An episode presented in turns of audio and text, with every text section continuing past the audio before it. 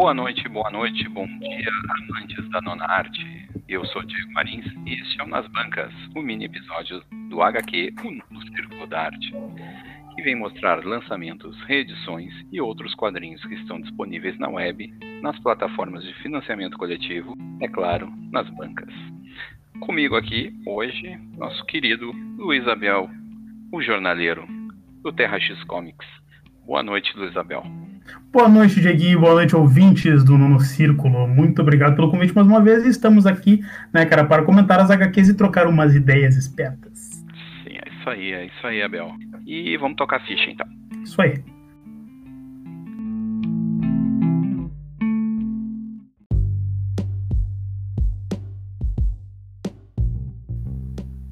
Muito bem, vamos lá. Muito bem, queridos ouvintes, vamos começar então falando de Lord Cramos, que está disponível no Catarse, na modalidade assinatura, do autor Gil Mendes, do gênero Espada e Magia. A assinatura que eu faço, por exemplo, é no valor de 16 reais mensais. E ela te dá, que é uma coisa bem legal que eu achei, que ela te dá a edição nova e a edição número 1 Aí tu vai completando a coleção.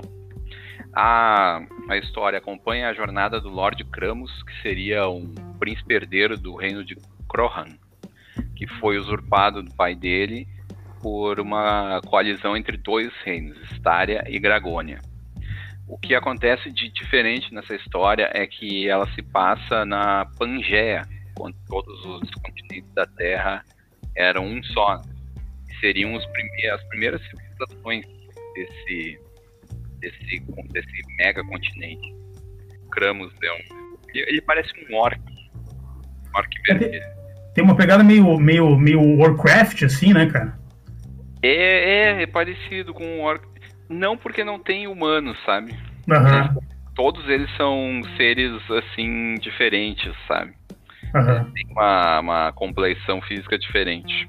Massa eu acho legal dela também que ela traz vários autores nacionais que são que tem um traço bem bom. Eu, eu, gostei do da edição 7, foi desenhada pelo Alan Goldman.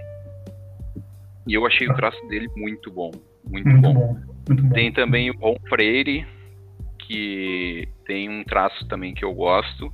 E a última que chegou tem histórias desenhadas pelo Jader Corrêa, aqui do Rio Grande do Sul e arte finalizada pelo Matias Dreve, que é o autor da capa do, do, nosso podcast, que não está pronto ainda, mas já está disponível lá no Instagram. Uh, então é isso, eu recomendo essa Lord Cramos, é 16 reais mensais, é um valor que é até barato, porque tu não paga frete, né? e vale a pena, vale a pena. Não, eu tava dando uma olhadinha aqui no projeto do Catarse, tem vários artistas aqui, que é Elcio Rogério, Flávio Rodrigues, Valdo Alves, Ron Freire, Gilberto Queiroz, Luciano Oliveira, Kleber Lira, Décio Ramires e Zilson, e Zilson Costa. Cara, as artes dos caras é muito boa, cara, não fica nada a dever pro material gringo não, hein? Sim, sim, são muito boas essas artes. É. A segunda que eu, que eu peguei também está disponível no Catarse como modalidade de assinatura, é a Teocrasilha é uma história distópica que se passa num Brasil uh, que eu espero que esteja bem distante, que é governado por um grupo fundamentalista cristão. E daí, nesse contexto, tem um grupo de amigos que se une para contestar esse regime e criar um modo alternativo de vida, né? Que não seja uh, tão fundamentalista e tão cristão. Esse quadrinho saiu publicado pela Guará naqueles, naquelas uh, histórias, nas edições digitais que eles tinham. E agora ele está sendo financiado ali pelo Catarse, com uma assinatura que vai de 5 a 50 reais mensais. Daí tu escolhe a modalidade lá e tu pode receber ela só digital ou só ou digital impressa, né? E daí tem outras outras é, recompensas que tu pode conseguir dependendo do valor, né? Como funciona o Catarse, tá? É uma, é uma história que, agora que eu acho é importante nesse, agora, nesse momento que a gente está vivendo no nosso país e até no mundo, né?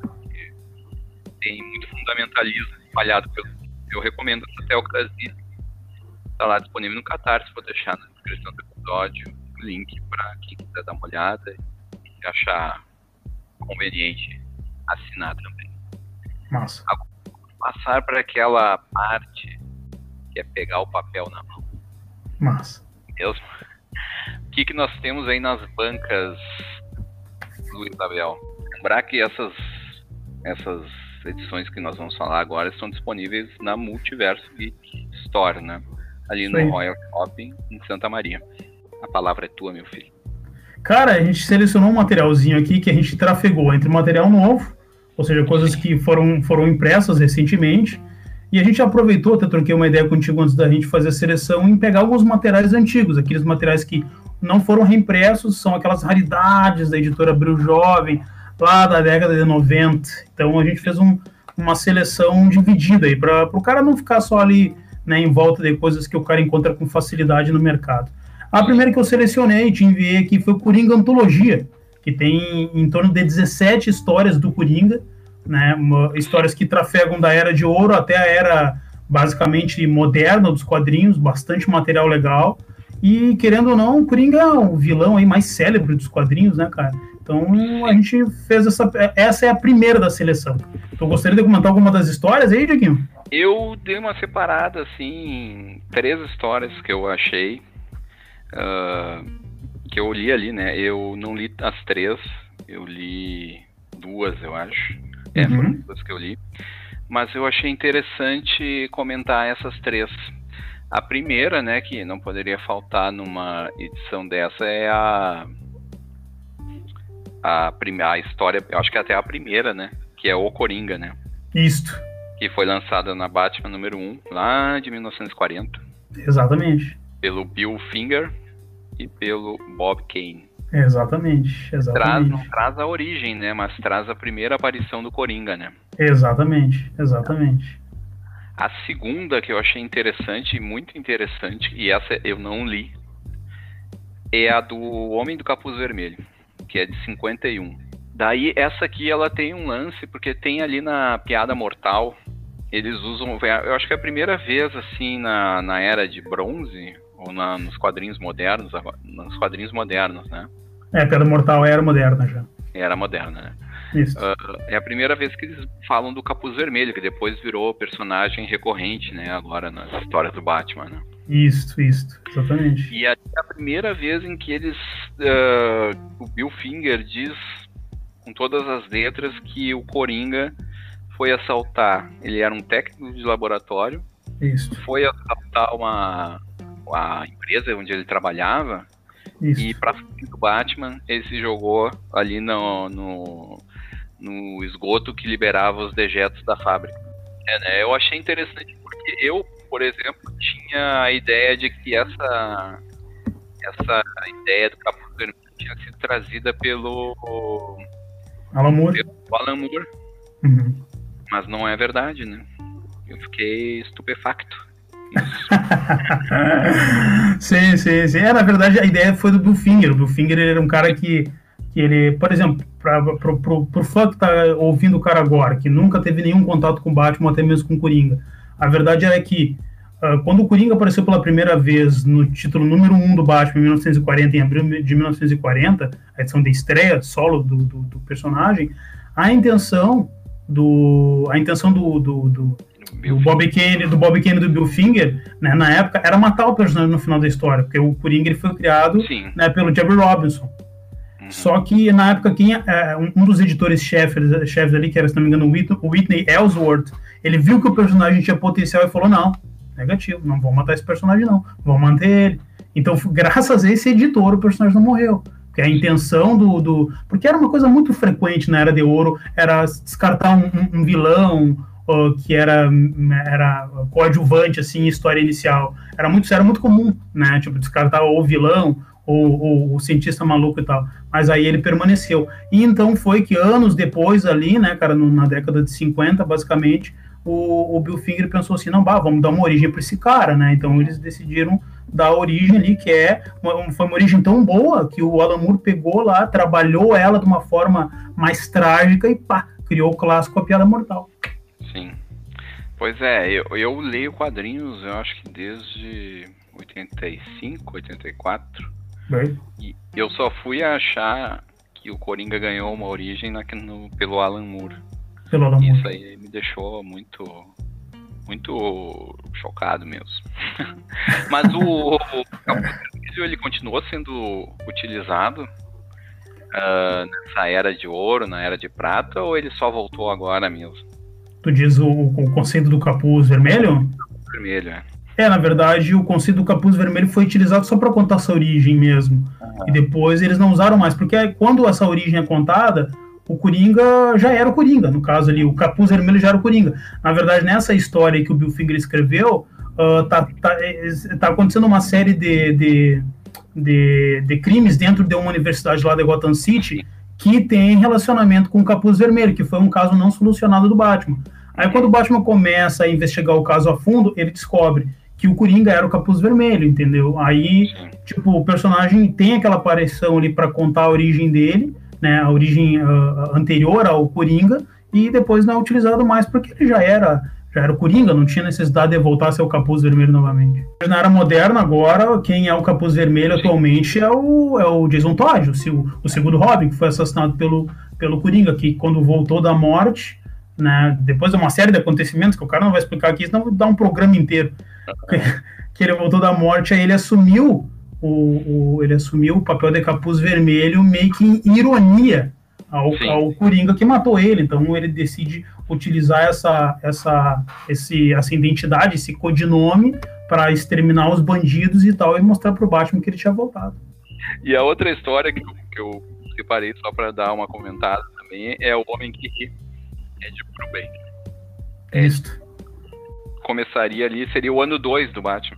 Isso, exatamente, exatamente. Ela foi publicada originalmente, acho que em 2005 aqui para nós, né? Aí, aí é, uma história fechada para ser bem isso aí, uma espécie de ano 2 agora dessa, de, de, desse reboot, de um dos reboots que teve, assim. O roteiro era do Brubaker a arte do Doug Monk. Uhum. Bem, legal, bem legal essa história, cara, bem massa, é bem legal. Não sei se você já leu. Eu acho que eu li, sim. Muito tempo atrás, mas li. É isso que eu tenho para comentar, né? Tem duas primeiras aparições do Coringa, então, nessa antologia. Né? Essa antologia é boa, cara. Sabe que eu fiquei com uma para mim? Eu, assim, ó, eu agora falando do lado colecionador, essas coisas novas eu não fico com muita coisa para mim, na verdade quase nada. Até volta e meia a gente conversa o que, que eu coleciono: Hellblazer, Monstro do Pântano e só. Mas quando sai, tipo, uma antologia como essa, que tem umas histórias que marcaram, eu fiquei com a antologia do Batman, do Super-Homem e do Coringa. Foram as únicas antologias que eu fiquei, assim. E aí eu, o cara fica pelo. A antologia é legal porque tem um apanhado de histórias muito bom e é feito pro fã que tá chegando no mercado agora. E pro saudosista que nem nós, para dar aquela repaginada no que já leu, ou leu uma coisinha que o cara não leu porque ou perdeu, ou não teve na coleção, ou não se importou em pegar e por aí vai.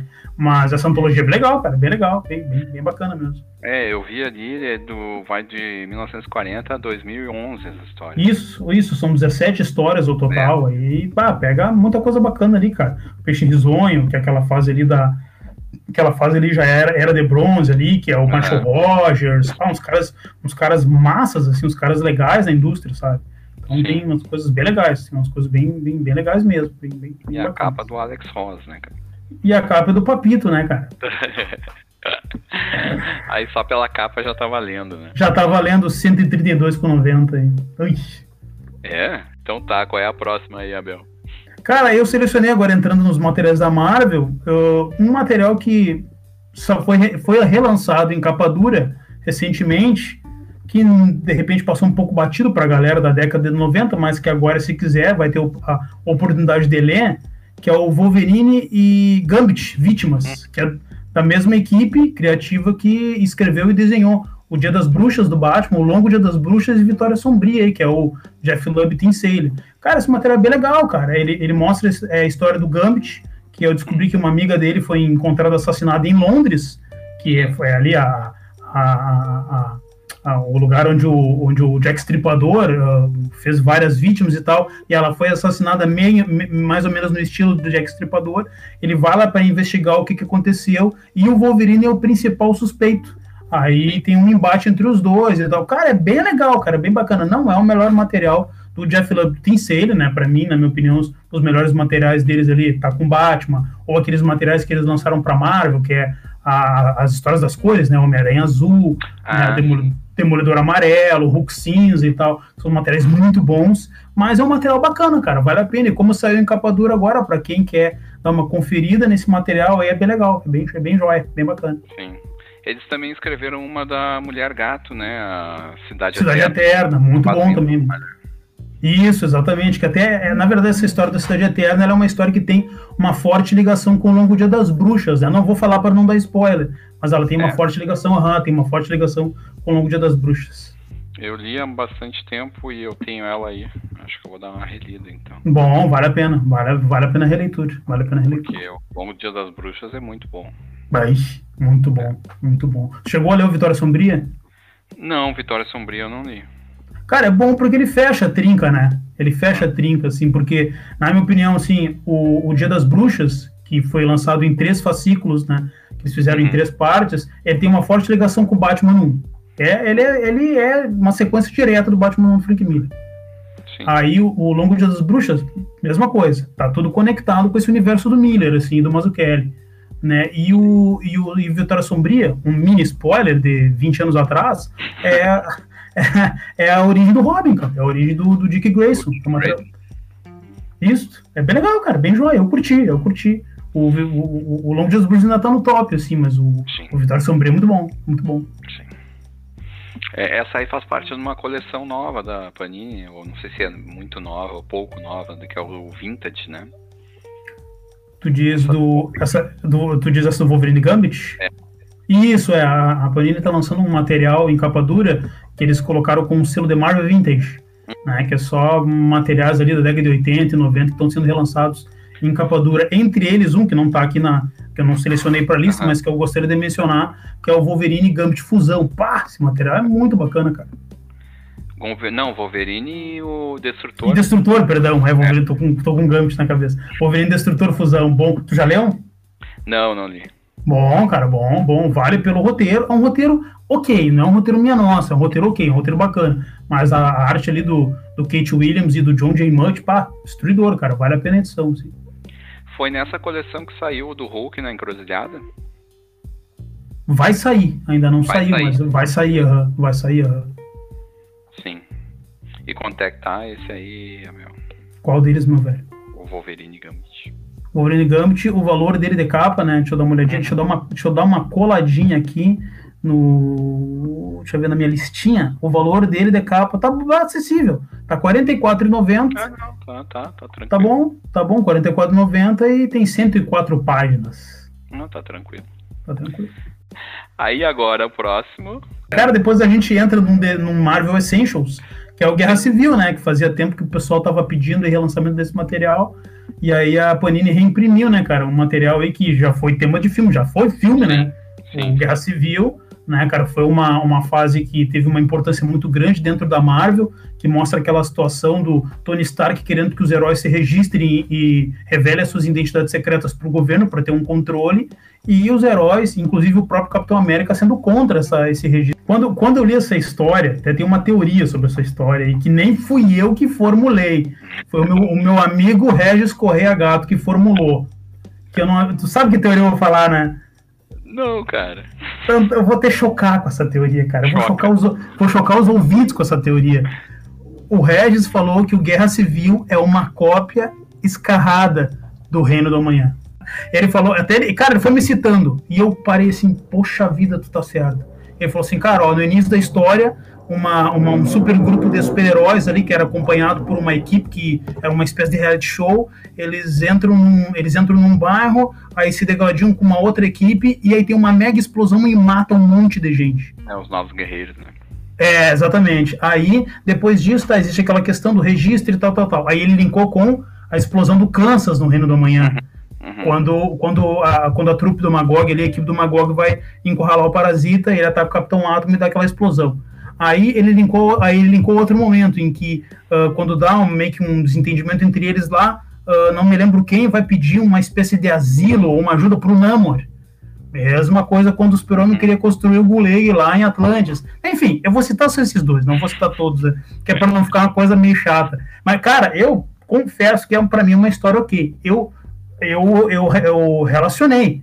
Realmente fazia sentido a, a, ao conjunto de acontecimentos conectados ao Reino do Amanhã. Mas acho que se o cara for ler como uma história isolada ali, uma história bacana, que tem seus momentos, tá legal, cara, uma história ok, uma história bacana, que tem uns momentos bem polêmicos, entre um deles, vou dar um mini spoiler aqui, para de repente criar uma, uma, uma certa curiosidade no, no, no, no, jovem leitor, que é quando o, o Capitão América começa a recrutar, ele pega e, e, meio que, e salva uma espécie de um monte de vilão para recrutar ali, para ser aliado deles, bota todos eles junto com uma sala do justiceiro, e o justiceiro mata todos os caras, assim, sem autorização do Capitão América. Bah, isso aí dá um rebuliço gigantesco dentro da história e tal, por aí vai. Mas enfim, é só esse momento, esse momento polêmico que eu queria, que eu queria comentar. O Capitão América seria o Batman e o Homem de Ferro o Super-Homem. É, pode-se dizer que sim, pode dizer que sim, pode dizer que sim, porque o Capitão América é contra o registro, né? Sim. Apesar dele ter toda aquela veia patriótica e tal, ele é contra o, o registro porque ele acha que o governo não vai dar a proteção e suporte para o herói. O herói, vai, o herói vai ficar desprotegido no momento que ele se expor. E o, e o Tony Stark não, ele está a favor do governo, então tem essa divisão, né? No caso, bem como citou, de um super-homem seria ali a favor do governo e das coisas que o governo quer fazer e, e, e que, que, tem a ver com Tony Stark e o Capitão América seria o Batman, contra essa questão das pessoas se exporem, que cada um tem que fazer a sua proteção. Mas é uma história ok, cara, uma história legal. Tudo que a gente citou aí e tal, e tá com um valor de capa convidativo de R$ 79,90. Uhum. Cara, a penúltima história agora, para fechar a Marvel, depois a gente entrar no assunto polêmico da DC com Batman, que essa eu vou deixar pro final.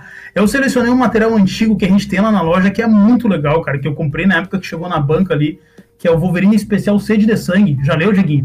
Não li, cara. Cara, o roteiro, o roteiro do Alan Davis, a arte, e a arte do Alan Davis aqui tá espetacular, assim, ó, ela é espetacular, mas aqui ela tá demais, cara. O, a arte final é do Paul Neary, né, cara? A, as cores é do, do Bernie J. E é uma, é, cara, é uma história que mostra o, o, o, Wolverine no Canadá ali, cara. Ele tá no início da história, ele tá num bar, tomando a berita dele, tranquilo. Dali um pouco ele quebra o copo assim e tal, e aí ele, ele tem meio que um sonho, um delírio de que ele matou, de que ele matou um cara na neve. E aí já é, é, bem interessante que é uma história que meio que se confunde com aquela coisa dele ter a, memória apagada, de achar que pode ter cometido alguma coisa, uh, feito coisas erradas e não sabe se realmente fez e tal, aquela coisa toda.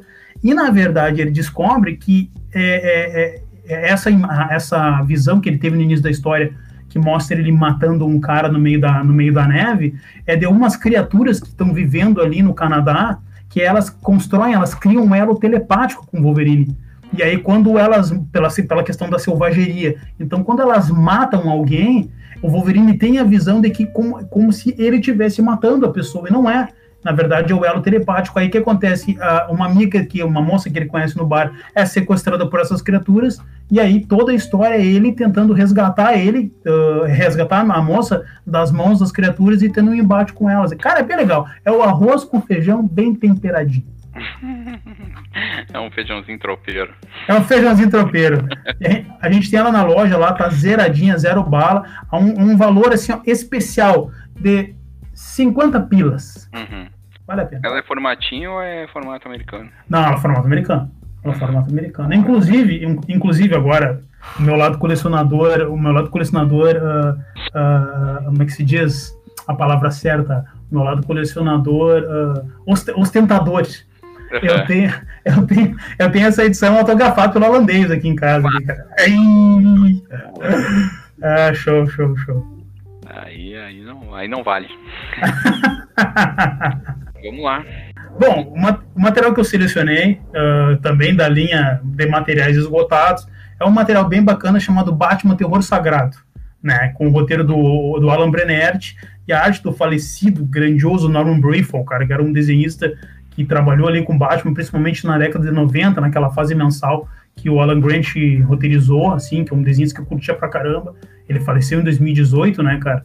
Uhum. E, e, esse material do terror sagrado é uma história que mostra uma mostra tipo a Igreja Católica cuja a Inquisição venceu, assim, tipo a Igreja Católica se tornou meio que o maior poderio uh, do mundo, por assim dizer. Ela dominou Gotham City também e tal. Tanto que o Gordon ele é uma espécie de, de é uma espécie de pastor, um cara que tem um, um, poder religioso de autonomia. O Bruce também, depois da morte dos pais dele, ele se torna meio que um crédulo e tal.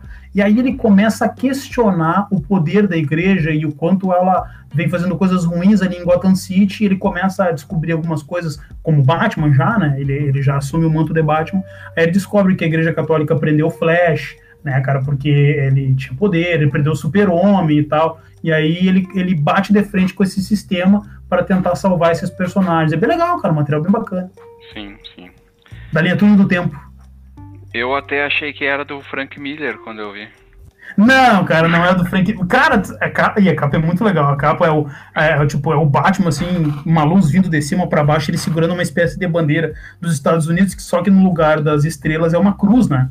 Sim, então, sim. E, então, cara, entrando já, a gente já falou um pouquinho da história e a gente tem ela para vender na loja, agora não me recordo o valor, mas a gente tem lá, dá um pulinho, né? Qualquer coisa diz assim, ó, ouvi no programa o nono círculo, que tu ganha 20% de desconto. Mas olha, vou lá amanhã. Então tá, fechou. Então tá, tá pra ti. Ela tá vendido, já vendi o peixe. Não, mas eu, eu, queria, eu queria aproveitar que a gente tá falando disso aqui, eu queria entrar na polêmica do Frank Miller. Tu soube, uhum. que, o Frank, soube, soube que o Frank Miller foi cancelado lá num programa, num, num evento de quadrinhos, é, lá na, lá na Inglaterra, por conta da questão de que uma das artistas que ia participar do, do, do evento era muçulmana, e como Frank Miller, para quem não sabe, escreveu e desenhou aquela história Holy Terror, que é uma espécie de uma espécie de, de desabafo dele contra os muçulmanos após o 11 de setembro e tal, né, ela disse que não iria nesse evento, participar desse evento por conta da presença do Frank Miller lá, que fez uma, uma HQ contra muçulmanos. Diguinho, por favor, dê, dê sua opinião sobre esse assunto. Eu vou dar minha, eu vou dar minha opinião após a sua opinião. É, tu vai usar meus argumentos contra mim, né? Não, não vou fazer isso, prometo, eu vou me comportar. Essa história, ela era para ser do Batman, né? Mas a DC recusou, né? Isso, exatamente, a DC recusou. É. Uh, o que, que eu acho, cara? Eu acho que o Frank Miller, ele tem um trauma, uh, falando sério, ele tem um trauma do 11 de setembro, né? Isso. E como bom americano que ele é, ele se apegou ao estereótipo do muçulmano, que é o cara que corre no deserto com uma granada, dinamite no peito para matar americano. E eu acho que fazendo isso, ele está sendo tão. Eh, ele está tá se equivocando num ponto que é muito próximo a um fundamentalista. quando o Frank Miller coloca todos os muçulmanos no mesmo balaio, ele está fazendo o que um fundamentalista cristão muçulmano faz com quem não é da sua religião. Está colocando claro. os no mesmo balaio. É a questão de, de, can, de, cancelar a participação dele ou não, ou da, da menina ir ou não. Ela tem todo o direito de dizer, né, eu não vou ir por tal motivo. Uh, e eu acho o motivo dela justo, porque quando ele diz que todos os muçulmanos são terroristas, ele está se referindo a ela também. Claro, claro. A, e agora a parte do, do evento cancelar a participação dele é uma medida de. Eles têm que medir o que, que vale mais a pena. Manter o Frank Miller ou é, desconvidar ele é, cordialmente.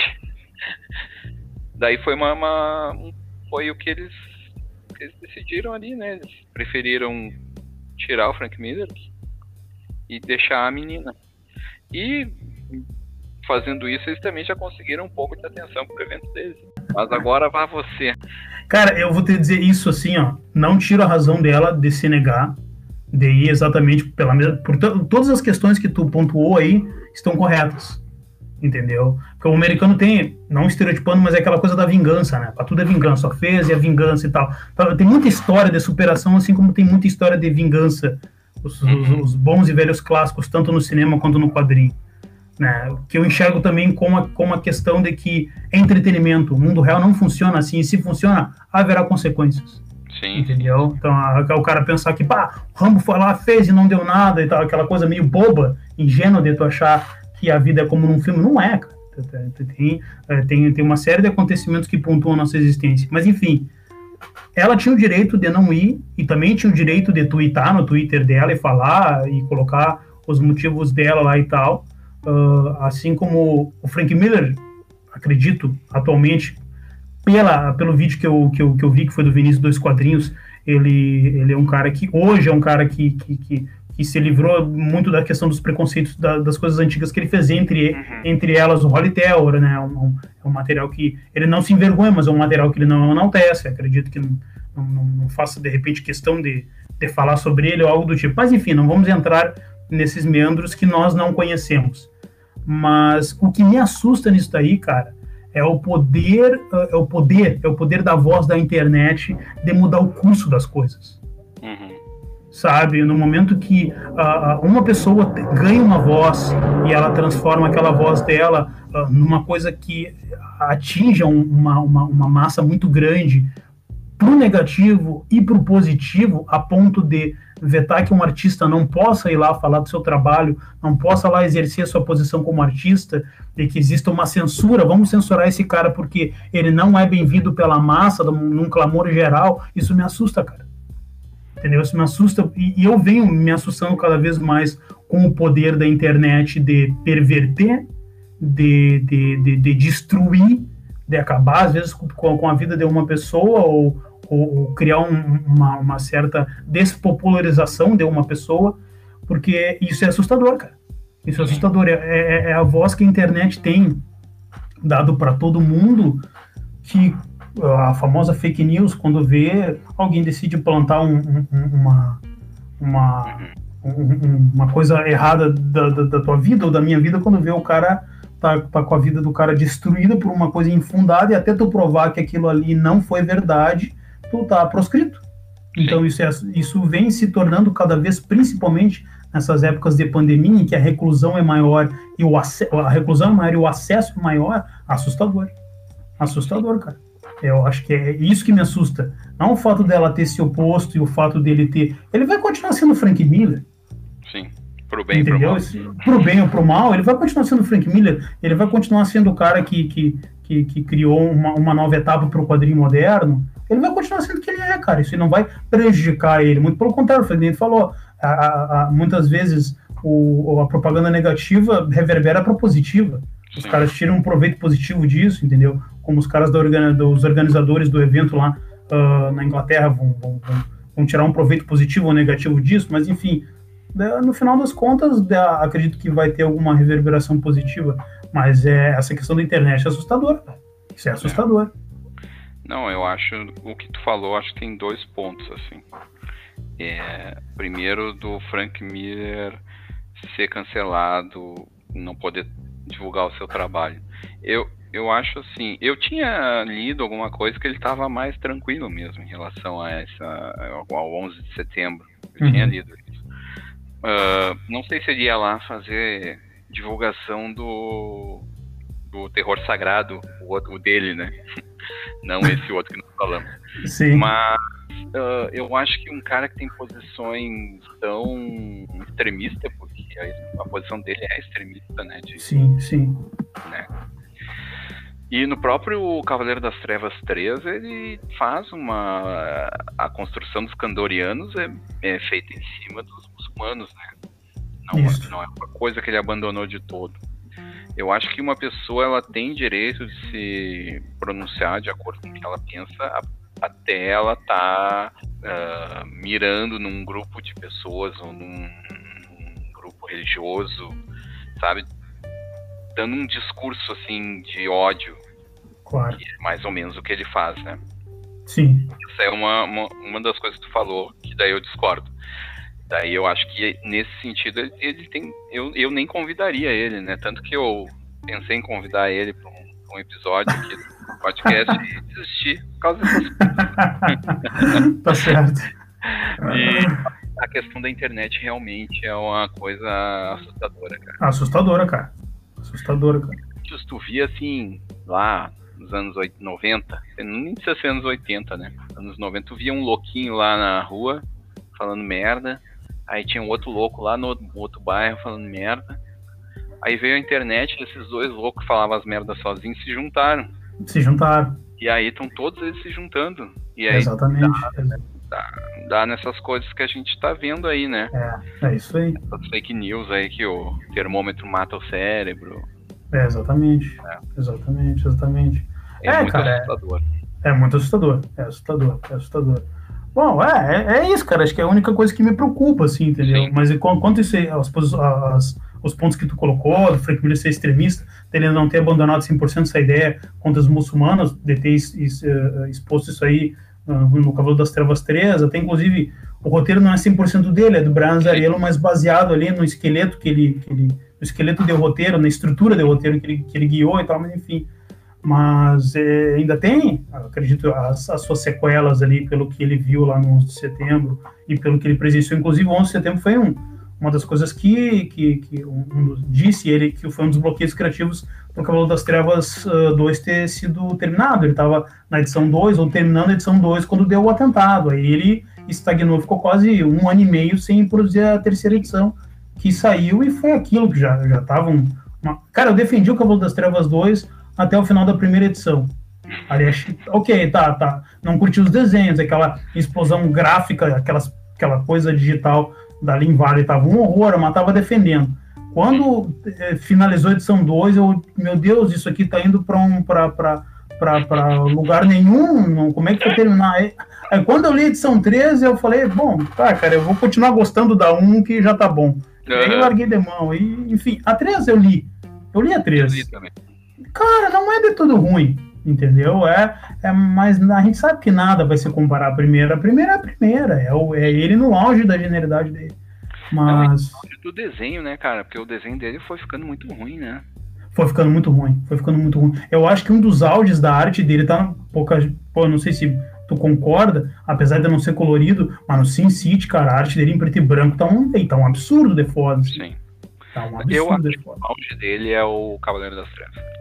Eu também acho. Também acho que o auge dele é o Cavalo das Trevas. O Cavalo das Trevas e muita coisa do Demolidor ali, que foi bom também, mas o Klaus Jansson ajudava ele muito na finalização, sempre ajudou. Então, mata a pau em tudo que ele faz no Conan, em tudo que, que eu leio dele tem ele. Ele bota a mão, ele, ele faz um trabalho top. Top. Eu acho que o top. Demolidor, o Frank Miller ainda estava muito preso àquela coisa mais realista, sabe? Uhum das trevas ele conseguiu estilizar sem ficar caricato. Sim, sim, também acho. Frank Miller, se estiver ouvindo, tem direito de resposta aí. e, e, bom, apesar do Diego não ter convidado, eu ter convido, Frank Miller. O programa não é meu, mas eu ter convido, pode vir aí e, e eu, eu, eu, convenço o Diego a aceitar a tua presença e a gente vai trocar uma ideia bacana. A gente podia convidar essa moça também, que não. Também, também, vamos botar, Aí... né? De frente, de frente com o Gabi ali, os, os dois ali. Né? Fazer uma justiça restaurativa aqui. tá bom, tá bom, tá bom. Ô, Abel, foram esses nossos nossas dicas? Ou tem mais alguma? Não, não, é isso aí. Encerrou Batman Terror Sagrado, tá lá na loja. Não me recordo o valor, mas que nem eu disse, chega lá e fala de qualquer um dessas HQs. Ouvi no nono círculo, tu ganha 20% de desconto. Ó. Tô vendendo meu jabá e ajudando o. o não, cara, o... tu é demais. Bah, obrigado, cara. Tu é demais. Eu... Não, tu, tu... quer. é isso aí, é isso aí. Tá 35, Abel. Tá 35? Uhum. Ah, é, tu deve ter consultado as fotos, eu acho, né? Sim, sim. Que eu te enviei. Ah, não, então tá. Então aí, vai ganhar 20% de desconto aí. Em qualquer uma delas. Aí o que, que tu tá lendo agora, Abel? Pra recreação, não pro teu documentário. Cara, o que que eu tava lendo? O que que eu, que eu, na verdade, eu tava lendo a Enciclopédia dos Quadrinhos do Goidai e do André Kleinart. Tava lendo aos pouquinhos, porque eles falam de todos os artistas que trabalharam com quadrinhos, desde artistas nacionais e internacionais. Tava papirando aos pouquinhos, cara. E o que uhum. que eu tava lendo antes? Ah, eu li recentemente Superman para Alto e Avante do Tom King e do Andy Kubert. Cara, é bom. Quer dizer, pra mim é bom, né? Eu curti. Entendeu? É a história é a história de uma guriazinha que é sequestrada por uma raça de alienígena que quer fazer experiência com o ser humano. O homem viaja galáxias para resgatar ela. E, cara, e é bem interessante que essa história tem uma série de homenagens ao super-homem, tipo, a luta dele com o Muhammad Ali, só que não é com o Ali, ele luta contra um, um é, luta, uma luta de boxe com um outro alienígena, e, cara, tem uma série de referências à mitologia do super-homem, não me recordo de todos agora, mas é uma série de referências e homenagens ao super-homem ali no decorrer de toda, de, toda, de todas as eras, assim. E tem aquele final piegas, né, cara, bonito, de chorar, né, cara, aquela coisa emocionante, que te traz uma esperança, sabe? Então é uma história legal. Eu li, cara, e curti. curti. Eu peguei, na verdade, só pra ler, assim, pra ler. E aí eu, eu curti, li e fiquei pra mim, né? Não, nossa, aí vai, pum, entrou ali na prateleira, faz parte da coleção. Foi a última que eu li. De novidade, acho que a última que eu li, cara. Acho que. É, foi essa a última que eu li. Beleza, cara. Beleza. E tu, cara, o que, que tu leu? Qual foi a última coisa boa que tu leu? Eu tô lendo Sem Balas, cara. Que eu nunca eu não tinha lido, daí eu tô garimpando aí. Os, faltavam. Faltam alguns, aos poucos, assim, edições. Tá curtindo? É o número 6, cara, é fantástico, cara. Eu acho que é uma das melhores coisas feitas em quadrinhos. Aham. Uhum. Eu tô até pensando em fazer aí um episódio sobre quadrinhos no ar, fazer Sin City, sem balas. Massa. Que é bem massa. Bem massa. E Sem Balas ganhou um monte de prêmio, né, cara? Quando saiu. É do Azarelo e do Risso, né? Pai, um monte Sim. de prêmio. Um monte de prêmio. A arte é fantástica e o roteiro é de matar a pau, cara. Cara, e tu, e tu, e tu sabe que a Panini lançou ela em duas edições, né? Em duas capas Sim. duras, né? Ônibus, né? É. Anterior, tu tem os capa dura da Panini? Eu tenho o primeiro, o segundo ainda não chegou, mas o primeiro eu tenho. Sim. O tá lá. Tá lá. Pra quem quiser levar. Pra quem quiser levar. a, a flor, a fina, ó, o Diego indicou aí, ó. Então se ele indicou é porque é bom. Porque ah, o cara é, tem. É bom, é bom, esse material. Todo mundo fala. Eu não li, cara. Eu confesso que nessa minha, nessa minha fixação por Super-Homem e Batman, eu acabei não lendo. Uhum. Aí eu acabei, acabou passando, mas todo mundo elogia, assim, bem, direto, fala que o troço é espetacular, assim, muito bom, uma das melhores coisas da Vertigo, né? É de arregaçar. Massa, massa, massa ah, então tá, Abel. Fechamos por aqui o nosso nosso mini episódio, que tá quase do tamanho de um episódio normal. o cara fala, a gente conversa, né, cara? a, gente é, a gente é conversador, tá louco. E faz aí o teu, teus reclames. Assim, ó, eu primeiramente queria agradecer, né, cara, as pessoas que estão nos ouvindo e o Dieguinho que me convidou. Quem quiser dar um pulo lá na loja, lá no Multiverso, que fica do lado do, do La Santa Cafeteria, no primeiro andar do Royal, para trocar uma ideia com o jornaleiro, dar uma olhada no nosso acervo. E, por favor, ouça o podcast do cara. É o segundo episódio, que está indo agora o terceiro. É o segundo. É o segundo. Então, por favor, ouçam aí o segundo episódio e o anterior, né, cara? Cueca, por, cueca, cueca, cueca, cueca, da calça ainda atrás ainda atrai, ainda atrai. E eu acho que ainda atrai. Para vocês verem que a gente iniciou em alto estilo. Não, tá, tá, tá entrando, tá entrando um número bom de ouvintes, assim. Ah, show! Maravilha, maravilha, maravilha. E vai aumentar, cara, vai aumentar. Vai, vai aumentar, vai aumentar, tem. Vai aumentar. É isso aí. Então, tá aqui em Santa Maria, né? Aqui em Santa Maria, Rio Grande do Sul. Santa Maria, Rio Grande do Sul, Brasil. Brasil. então tá, muito obrigado a quem ouviu até aqui. E mês que vem tem mais nas bancas, vamos ter que sair uma edição aí extraordinária. Mais cagadas que o a gente vai fazer. tá bom, sensacional. então tá, tchau, tchau, pessoal. Tchau, tchau. Vou fazer tudo de novo, Abel.